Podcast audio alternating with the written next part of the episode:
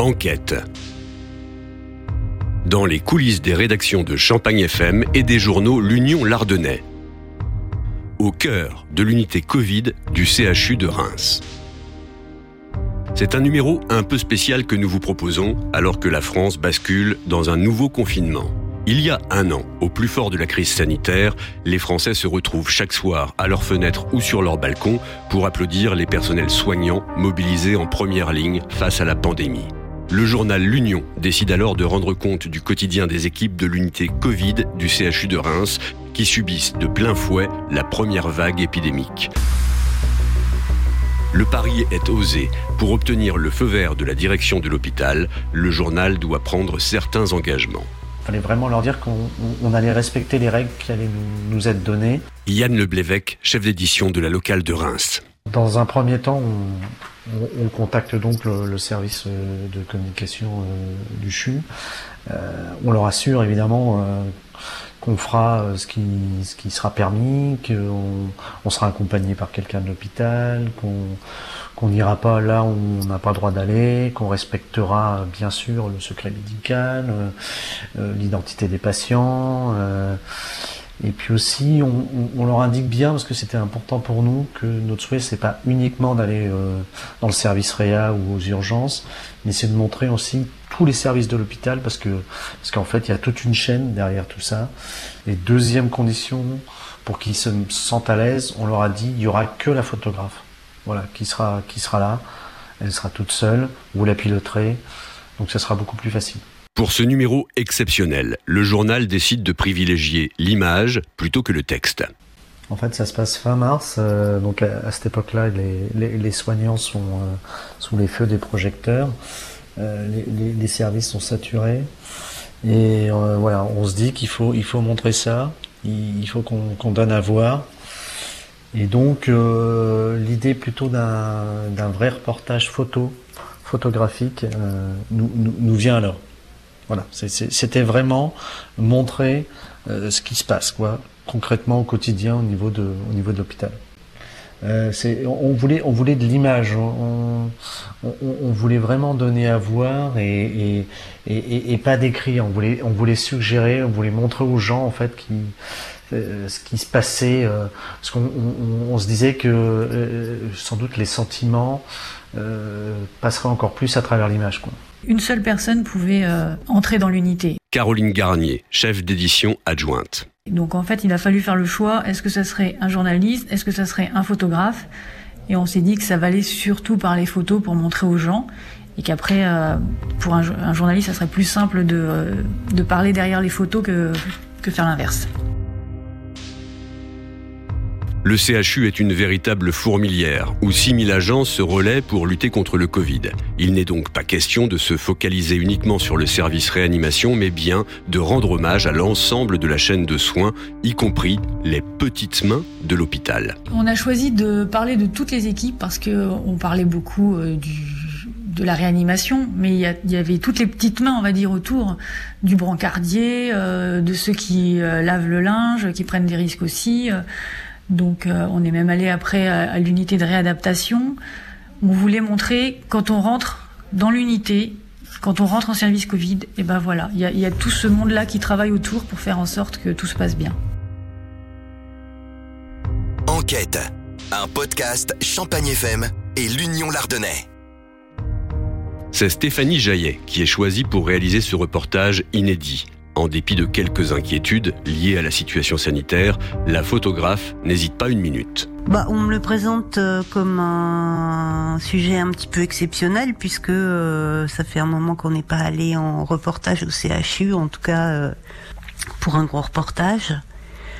Et euh, je suis euh, plutôt emballée et en même temps un peu inquiète. Vu qu'on est en pleine pandémie, que ça tombe comme des mouches. Bah, c'est jamais obligatoire de toute façon les sujets, donc euh, si vraiment j'avais euh, j'avais pas eu envie de le faire, je l'aurais pas fait, mais euh, je pouvais pas euh, ne pas le faire. C'était pas possible, il fallait que j'y aille.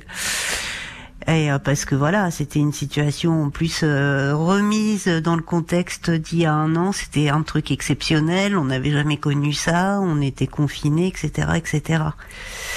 Donc euh, je me voyais pas, euh, c'était impossible pour moi de refuser de faire ce reportage, et j'avais très envie de le faire. Mais avant de se rendre sur place, Stéphanie doit s'équiper. Et au mois de mars deux mille vingt, les masques ne courent pas les rues. Je me prépare en me disant, zut, il faut que je trouve un masque. Un masque F F P deux, parce que les petits masques chirurgicaux, j'avais euh, moyennement confiance. En fait, ma, mon souci, c'était que j'avais peur de contaminer mes proches, en fait. C'était plutôt ça. J'avais plus peur pour mes proches que, euh, que pour moi. Donc c'était un peu ça, ma plus grande angoisse, c'était euh, ramener le, le Covid à la maison.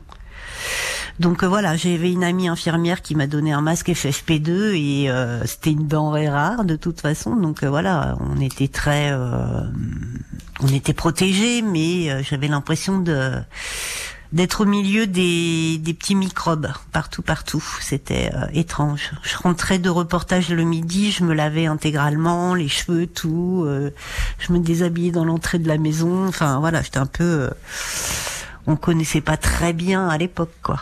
Stéphanie Jaillet va passer trois jours dans les entrailles de l'hôpital avec l'ambition de tout voir, sans être vue, sans déranger le travail des équipes. Aucune porte ne lui est fermée et l'accueil est toujours bienveillant. C'est toujours un peu frustrant euh, parce qu'on pense qu'on va avoir plus de temps. Euh, même si trois jours ça paraît énorme, en fait c'est pas trois vraies journées. Il y a beaucoup de services à, à prendre en photo, donc c'est pas que l'AREA, c'est euh, aussi bien les services, euh, enfin les, la pharmacie, euh, les, les gens qui réparent les, les scanners, euh, le scanner, enfin il y a tous les services à faire, donc du coup c'est euh, un peu au pas de course. L'AREA par exemple. Euh, C'est là où évidemment j'ai sorti le plus de photos, mais c'est le, le c'est l'endroit où je suis restée le moins longtemps. J'ai dû y passer une heure en fait, parce que c'est une fourmilière, qu'on ne veut pas déranger le personnel. Il y a, il y a des gens qui sont en train de qui sont en sale état, donc euh, on est on se fait un peu discret, petit, on essaye de se faire oublier. Mais globalement, j'avais le droit. Euh, enfin, je me souviens plus trop, mais voilà, c'était assez libre.